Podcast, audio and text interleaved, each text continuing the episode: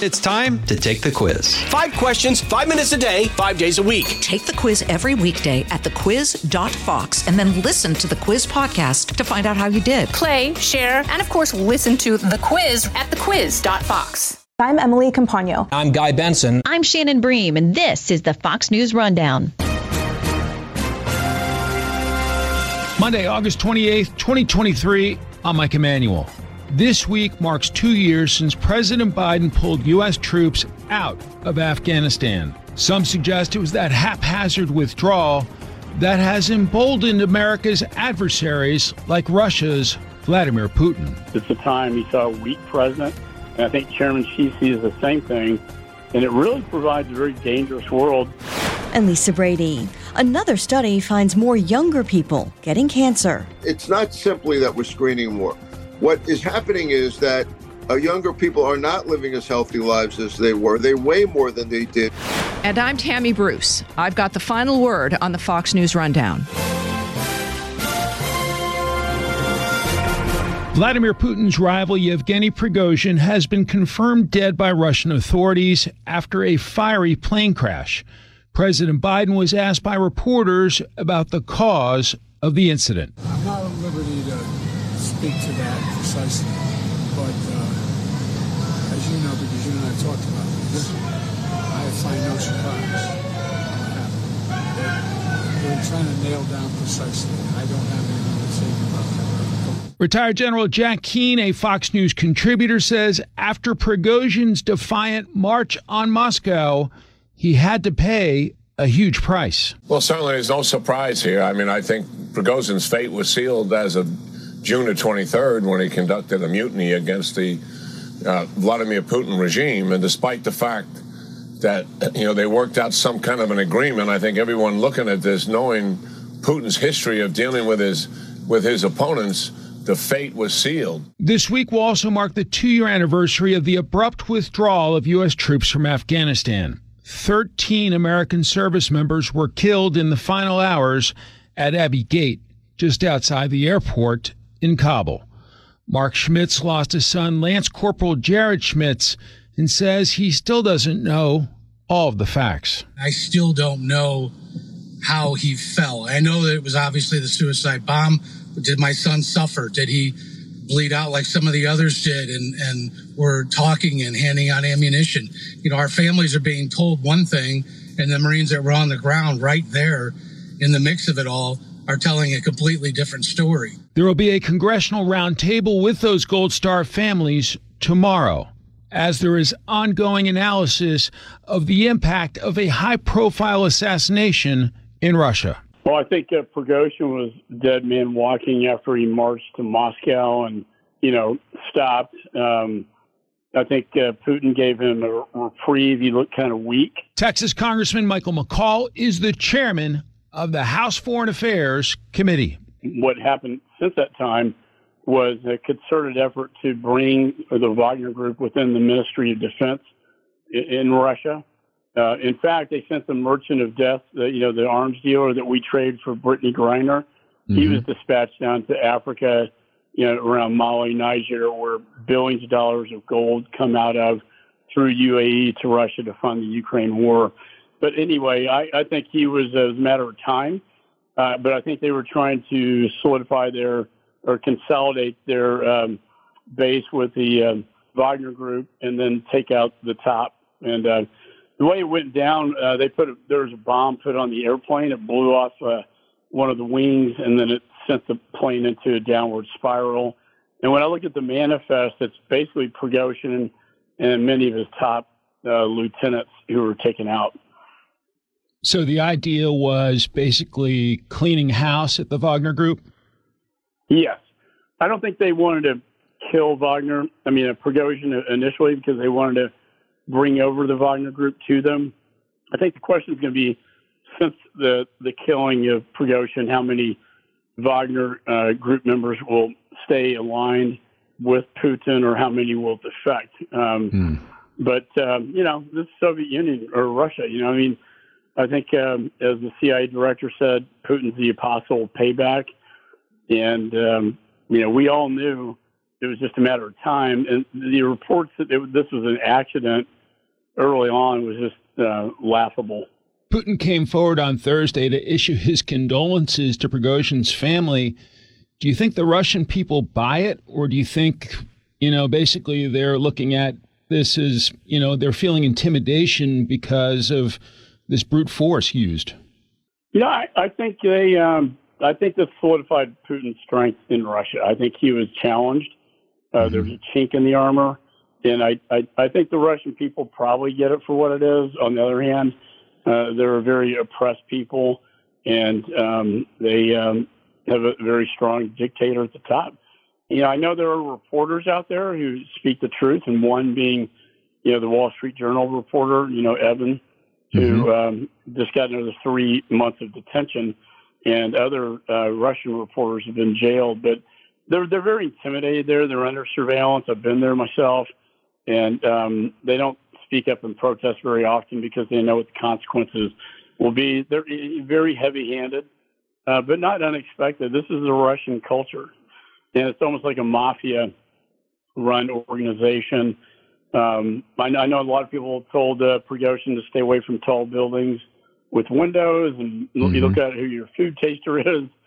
And I, I really think it was just a matter of time. Switching gears, as we're about to mark the two year anniversary of the Abbey Gate terrorist attack and the U.S.'s withdrawal from Afghanistan, tragic events that led to the death of 13 U.S. service members and abandoned hundreds of Americans, some that still remain in Afghanistan two years later. Your thoughts on the anniversary and the search for accountability from the White House after this botched withdrawal? Well, we've been conducting a very active investigation. I'll be meeting with the Gold Star families mm-hmm. of the mm-hmm. 13 service members who were killed, um, the parents. Um, it's very sad, but we're going to uh, hear their stories. But we're also going to give to them uh, new information. We'll have the um, the sniper whose team had the suicide bomber in their sights, but were not given permission to engage the target, mm-hmm. which then led to the bombing that killed or wounded 170 both Americans and Afghanistan's. Very tragic to the families because it could have been prevented. We also have new evidence that there was a intelligence that they knew to the very day when this was going to happen, and they asked the Taliban to target ISIS-K in a hotel where they were plotting the bombing. Taliban refused. An airstrike was called in by the intelligence community, and of course that was denied as well. This is a complete foreign policy blunder that, in my judgment, began the projection of weakness that has now invited aggression from our major foreign adversaries. We saw Russia moving very quickly after that to invade Ukraine and the unholy alliance between Putin and Chairman Xi in Beijing at the Olympics, and now the threat to the Pacific and Taiwan. It all spun out after Afghanistan because, you know, if you don't project strength like Reagan said, you will get aggression and, and war and not peace. You are going to hold a hearing with those 13 Gold Star families. Um, what are your expectations, and how important is it for these families to have their voices heard? Yeah, they need to be heard. They're hurting. You know, and you look at them in the eye, and they deserve answers. And I'm going to do everything I can to get those answers to them if I have to go all the way to the top. We do have the commanding officer who denied the um, permission to engage the suicide bomber lined up for a um, you know for testimony, and then um, we'll go all up the chain to see how did this get so wrong. I mean, you know, people could debate whether we should have left Afghanistan, but it was just the way it was done, and outright surrender to the Taliban that the rest of the world saw that. And again, that's when the foreign policy changed, when our adversaries became more aggressive because, you know, in Putin's case, it wasn't a question of if, but when. And he saw this as now, it's the time he saw a weak president. And I think Chairman Xi sees the same thing. And it really provides a very dangerous world, very similar to what I saw in my dad's war, World War II, with Chamberlain and Hitler. Mm-hmm. You know, peace in our time, but it wasn't worth the paper it was written on.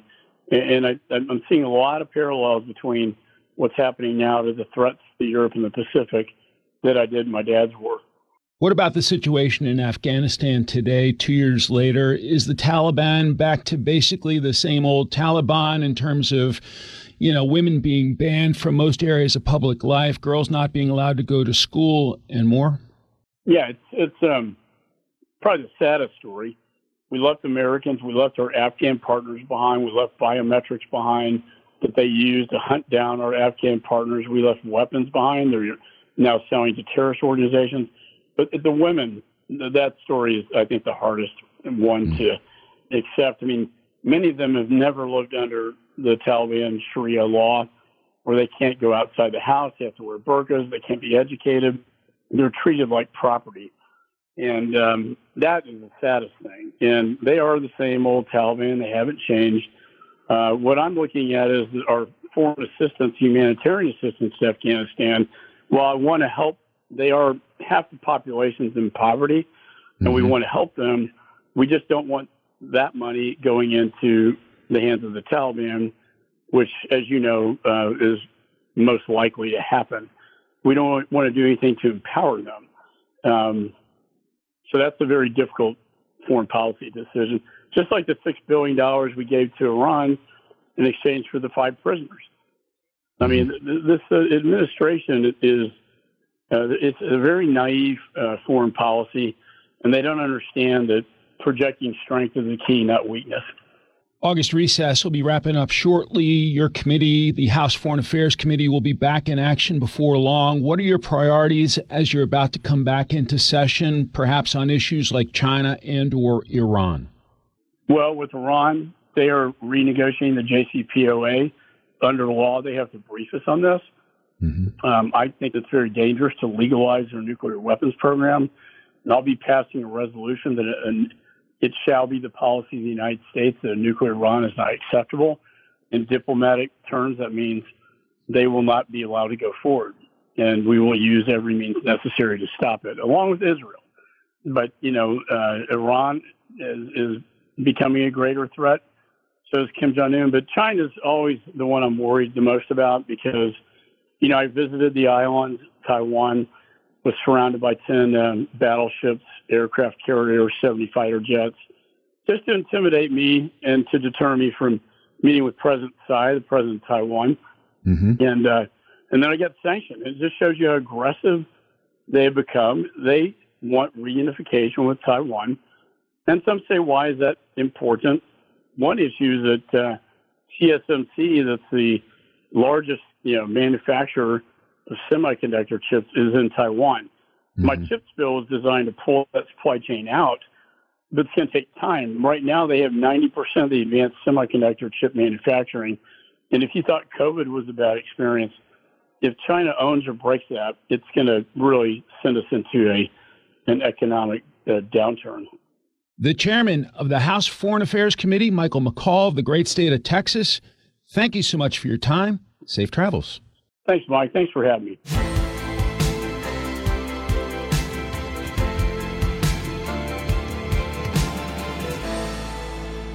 From the Fox News Podcasts Network. Subscribe and listen to the Trey Gowdy Podcast. Former federal prosecutor and four term U.S. Congressman from South Carolina brings you a one of a kind podcast. Subscribe and listen now by going to FoxNewsPodcasts.com. This is Tammy Bruce with your Fox News commentary coming up. Early onset cancer is on the rise. That is, cancer is diagnosed in patients under age 50. A new study of more than a half million early onset cases finds people in their 30s had the biggest increase, up nearly 20% between 2010 and 2019, mostly among women. Overall, men had a decrease in cancer rates during the same time frame.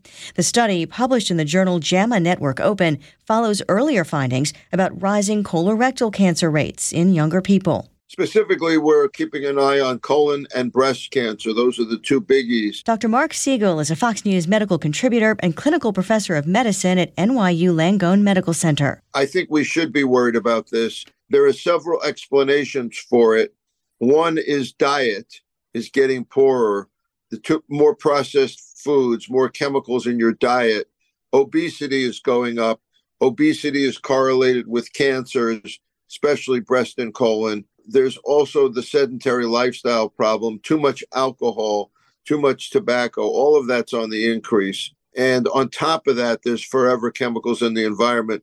So people are more exposed to uh, carcinogens than before. Are younger people not living healthier lifestyles than generations past, or is the deck, you know, stacked against them from these other factors? There's a few things. First of all, uh, di- diagnostic surveillance is going up, so we're screening people at younger ages. If we screen, we find we find, but we're also finding cancers that are more aggressive. It's not simply that we're screening more. What is happening is that uh, younger people are not living as healthy lives as they were. They weigh more than they did. Obesity leads to insulin resistance and inflammation in the body. Inflammation directly leads to cancer. The more inflammation you have, the more chances you have cancer. Alcohol increases inflammation, cigarettes and tobacco do. Stress, uh, lack of sleep does as well. I know smoking rates ha- have dropped more in recent decades. The most recent CDC figures from 2021 show 11.5% of adults in the U.S. as current smokers. That's more than 28 million, but that's down from nearly 21% in 2005. What about vaping? Does that factor into these rising cancer rates in younger people? I think vaping plays a role, but we don't know exactly how much yet. Don't forget, we're not talking about tar but we're talking about nicotine, and we're not talking about uh, as many toxins, but it plays a role. I also think that preliminary data is showing that smoking increased during the pandemic. People had nothing else to do. They were home, they drank, they smoked. Getting back to the screenings for a moment, do insurance companies tend to make it more difficult for younger people that traditionally have been considered at lower risk for certain cancers to have screenings covered? There's a battle going on to make sure that screening is covered for younger people. Um, screening recommendations for colon cancer are going down from 50 to 45. I'm on board with that totally. I think 45 is the place to start. I think 50 was a great, great idea because it got people to get screened. But now we have to look at it more specifically. What's the family history? How many people in your family had polyps? Did anyone have colon cancer? Uh, all of that plays a role at what age you start screening. What's your bowel habits? What's your change? Are you having sudden constipation? I mean, uh, we need all of that to be covered by insurance, and it is a bit of a struggle. I mean, the new study, though, points to people ages, you know, 30 to 39 having the biggest jump in certain cancers. And, and they did point as well to other gastrointestinal cancers, not just colon, but pancreatic, bile duct, appendix. Um, how expensive and time consuming is the screening process? Are there screenings for all of those? Well, you mentioned a lot of cancers there. First of all, the rate in the 30 to 39 group is still quite low, even though it's increasing. So I don't want everyone out there to think I'm 35, I've got to get a colonoscopy. You've got to figure out what's something called risk stratification. What's your risk? What's the appropriate test? Actually, a colonoscopy is a great test, as is an endoscopy, because they give you an answer flat out with a visualization and biopsy. People don't like them because of the preps, but I encourage more and more people to have them. I get at least five patients a day say to me, I want Cologuard, I don't want a colonoscopy. And I try to talk them into it if I can. So, for looking at the GI tract, we have the ability to do that. The small bowel is a little harder to get to, but we can get there. Uh, you know, we can look in, into the belly with CAT scans, but by the time you diagnose pancreatic cancer, it's usually too late, unless you're going around screening for it, which we don't do. We got a problem with pancreatic cancer because, you know, silent jaundice, by the time you get that, it can be your, your first symptom, probably already advanced. So we have to basically be on the lookout at who's at risk because of their family history. And then we're improving our genetic scrutinies of these cancers. That's going to be the future where we are able to look at a blood test or look at a protein test in, in the blood or look at a genetic marker and use artificial intelligence to help us sort through all of this. We're going to be able to make cancer diagnoses non invasively. So, right now, are there any blood tests or less intrusive screenings that can be done regularly by a primary care doctor, you know, for cancer? Well, there's Cologuard for colon cancer, eh, but my problem is I don't think it's accurate enough. I use it on people who refuse to get a study. I don't think that virtual colonoscopies add much because you got the same prep anyway. The prep is the problem. And I think we're moving in a direction of better preps that are more easily tolerated. We don't yet have blood tests that take the place of these procedures. And we should note for anyone who doesn't know, Cologuard is the at home version where people send in a stool sample. Do I have that right? That's exactly right. The other thing I can do for older people over 70 is I can do a stool for immunoassay. If that's abnormal, that's pretty sensitive. So for people that say, well, I'm, I'm 88 years old, my gastroenterologist doesn't want me to have any more colonoscopies, I check their stool for atypical cells. President Biden's Cancer Moonshot initiative is launching an effort now to focus on mRNA technology, notably used for COVID vaccines recently, to potentially teach our bodies to fight cancer and other diseases in the future. Is that research that's already being done elsewhere, specifically for cancer?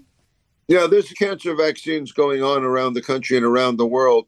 And you have the basis of it right. We're trying to school our immune system that cancer's there. Cancer tends to hide from the immune system. Something like immunotherapy checkpoint inhibitors, that was a big step in the right direction, but cancer continues to mutate. So we're looking for more basic targeted therapy that looks at all cancers, not just at certain mutations. Some critics of COVID vaccines have taken particular issue with mRNA. You, you, know, what do you say to reassure people about the advancements made so far with that and the additional breakthroughs that might come from it? I think all of that discussion has been political, Lisa, and I'm very disappointed in it. mRNA technology has been around since the late 1980s. The problem was figuring out how to get the mRNA into the body. Make thousands of mRNAs ourselves every day, but this if we wanted to do it with a vaccine, how do we get into the body without the body rejecting it?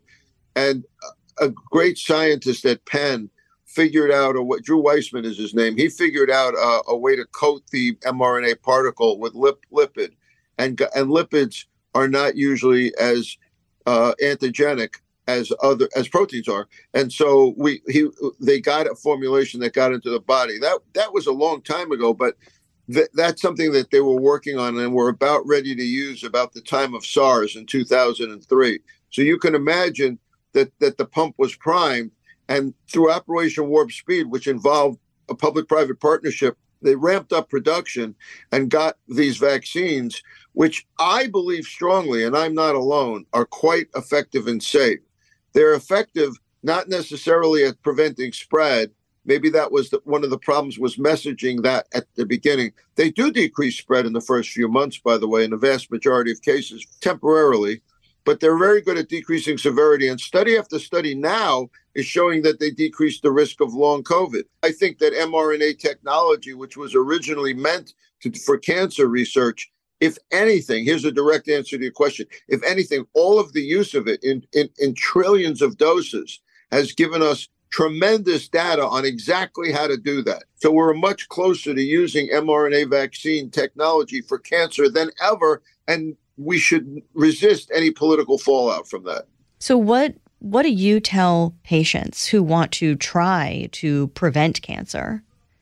Well, the first thing you start with is lifestyle. We already went over that.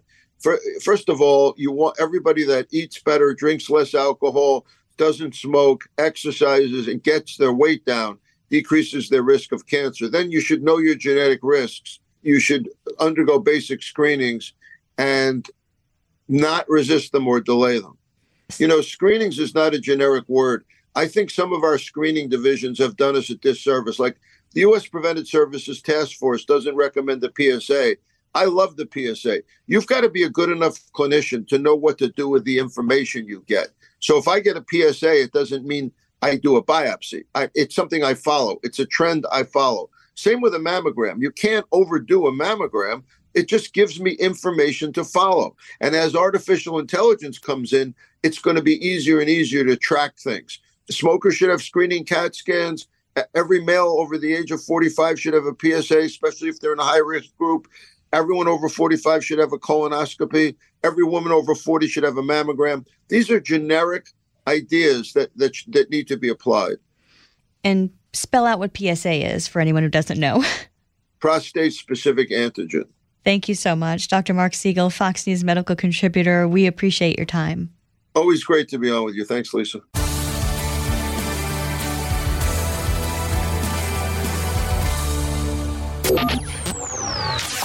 Here's a look at the week ahead. Monday marks 60 years since Dr. Martin Luther King Jr.'s I Have a Dream speech. The event in the nation's capital was the largest civil rights gathering at the time. Tuesday, President Biden is scheduled to host Costa Rica's president at the White House as the U.S. seeks to deepen ties with the key Latin American partner. Wednesday, stargazers will have a chance to see a rare August blue supermoon. It's the second full moon of the month and will appear larger in the sky due to its orbit in relation to Earth. Thursday, Pope Francis begins a visit to Mongolia. Friday, unless overruled by a judge, a new law is set to take effect in Arkansas requiring social media companies to use a third party to verify a new user is over the age of 18. It would be the first of its kind law in the country. And in Texas, a new law is set to take effect requiring a person convicted of intoxication manslaughter to pay child support if they kill a parent of young children. And that's a look at your week ahead. I'm Rich Dennison, Fox News.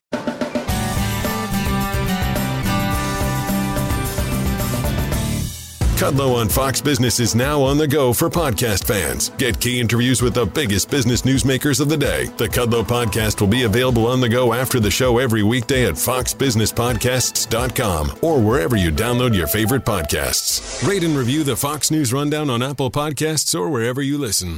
It's time for your Fox News commentary. Tammy Bruce. What's on your mind? Growing up, I loved reruns of the now iconic Twilight Zone television series, which was a creation of Rod Serling and looked at the dilemmas of ordinary people facing extraordinary and oftentimes very strange and inexplicable events. Courtesy of the deep state, this now sounds like a description of our own lives for the past decade. Last week was no different as Donald Trump, the former president of the United States and leading candidate for the Republican nomination for president in 2024, turned himself in to the Fulton County Sheriff's Office after a 41 count indictment against Trump and 18 others pursued by Fulton County District Attorney Fani Willis. It is Trump's fourth indictment in a series confirming the fear of ordinary Americans that the justice system is not just unfair, it has been weaponized in service of the bureaucratic establishment. This political persecution of Trump was no doubt expected to frighten his supporters into retreat, but that hasn't happened. The political and chattering classes are scratching their heads, declaring his supporters a cult for refusing to bow to those who point and accuse. Believing Trump supporters are somehow mesmerized by the former president, as opposed to our being appalled and shocked by the behavior of the establishment, exposes just how out of touch the establishment is with ordinary Americans. So here's a newsflash Americans supporting Trump are doing so because of his success on the issues during his first term. He made America safer, the economy stronger, and our lives better. For many people, it is also a statement to the establishment that we reject their dirty, authoritarian effort to weaponize this government against those whom they consider political opponents, which now bizarrely includes Americans who love the country. This open persecution is not just of Trump, but of all of us. Americans watched as Trump flew to Atlanta to surrender to the Fulton County Sheriff as live news coverage of his motorcade was across all platforms. Florida Congressman Byron Donalds posted this on X, formerly known as Twitter, as Trump was subjected to the arrest. Quote, Today is another dark day in U.S. history, a day when we, the people, and the world will witness the continued weaponization of the justice system against a political opponent, former POTUS, and leading candidate for the upcoming presidential election. This is a travesty of justice. It is also surreal, embarrassing for our country, and more than extremely troubling as a statement about the condition of our nation. It is astonishing Trump is willing to go through this for us. Something his persecutors no doubt hoped he would shrink away from. But no, after making remarks on the tarmac in Atlanta for his return to New Jersey, Trump posted his mugshot on Truth Social and also on X. His first post in over two years on what had been Twitter, noting, quote, mugshot, August 24th, 2023, election interference, never surrender. Not exactly a message from a guy ready to go silently into that dark night. The Trump mugshot is now everywhere, as are the mugshots of the others, his lawyers, who were also indicted by the Fulton County Star Chamber. We are told there will be trials, and Trump will inevitably be found guilty of something. Giddy Trump haters cite the 14th Amendment as a way to ban Trump from running for president. Who knows what other charges the special prosecutor will come up with out of D.C.? In other words, expect the insanity to continue because none of this is rational. Simply, the left never knows when to stop. They are driven by a malignant narcissism that forbids the rational and decent. One of the many major problems for the Democrats in their pathological derangement is their underestimation of the American people, It continues and will be their undoing. I'm Tammy Bruce, a Fox News contributor, and this column originally posted at amac.us. You've been listening to the Fox News Rundown. And now, stay up to date by subscribing to this podcast at foxnewspodcasts.com. Listen ad free on Fox News Podcasts Plus on Apple Podcasts. And Prime members can listen to the show ad free on Amazon Music. And for up to the minute news, go to foxnews.com. Jason in the House, the Jason Chaffetz podcast. Dive deeper than the headlines and the party lines as I take on American life, politics, and entertainment. Subscribe now on FoxNewsPodcast.com or wherever you download podcasts. I'm Charles Payne. Listen to my Unstoppable Prosperity podcast so I can get you making money right now. Whether stocks are hitting new all time highs or in free fall mode, opportunities abound. So, why are so many potential investors still sitting on the sidelines? In a new season of my podcast, I'm going to get you in the game. After 38 years on Wall Street, I'm ready to impart some lessons and get you invested in the greatest wealth generating machine in history. Listen anytime, everywhere at foxbusinesspodcast.com or wherever you listen to your favorite podcast.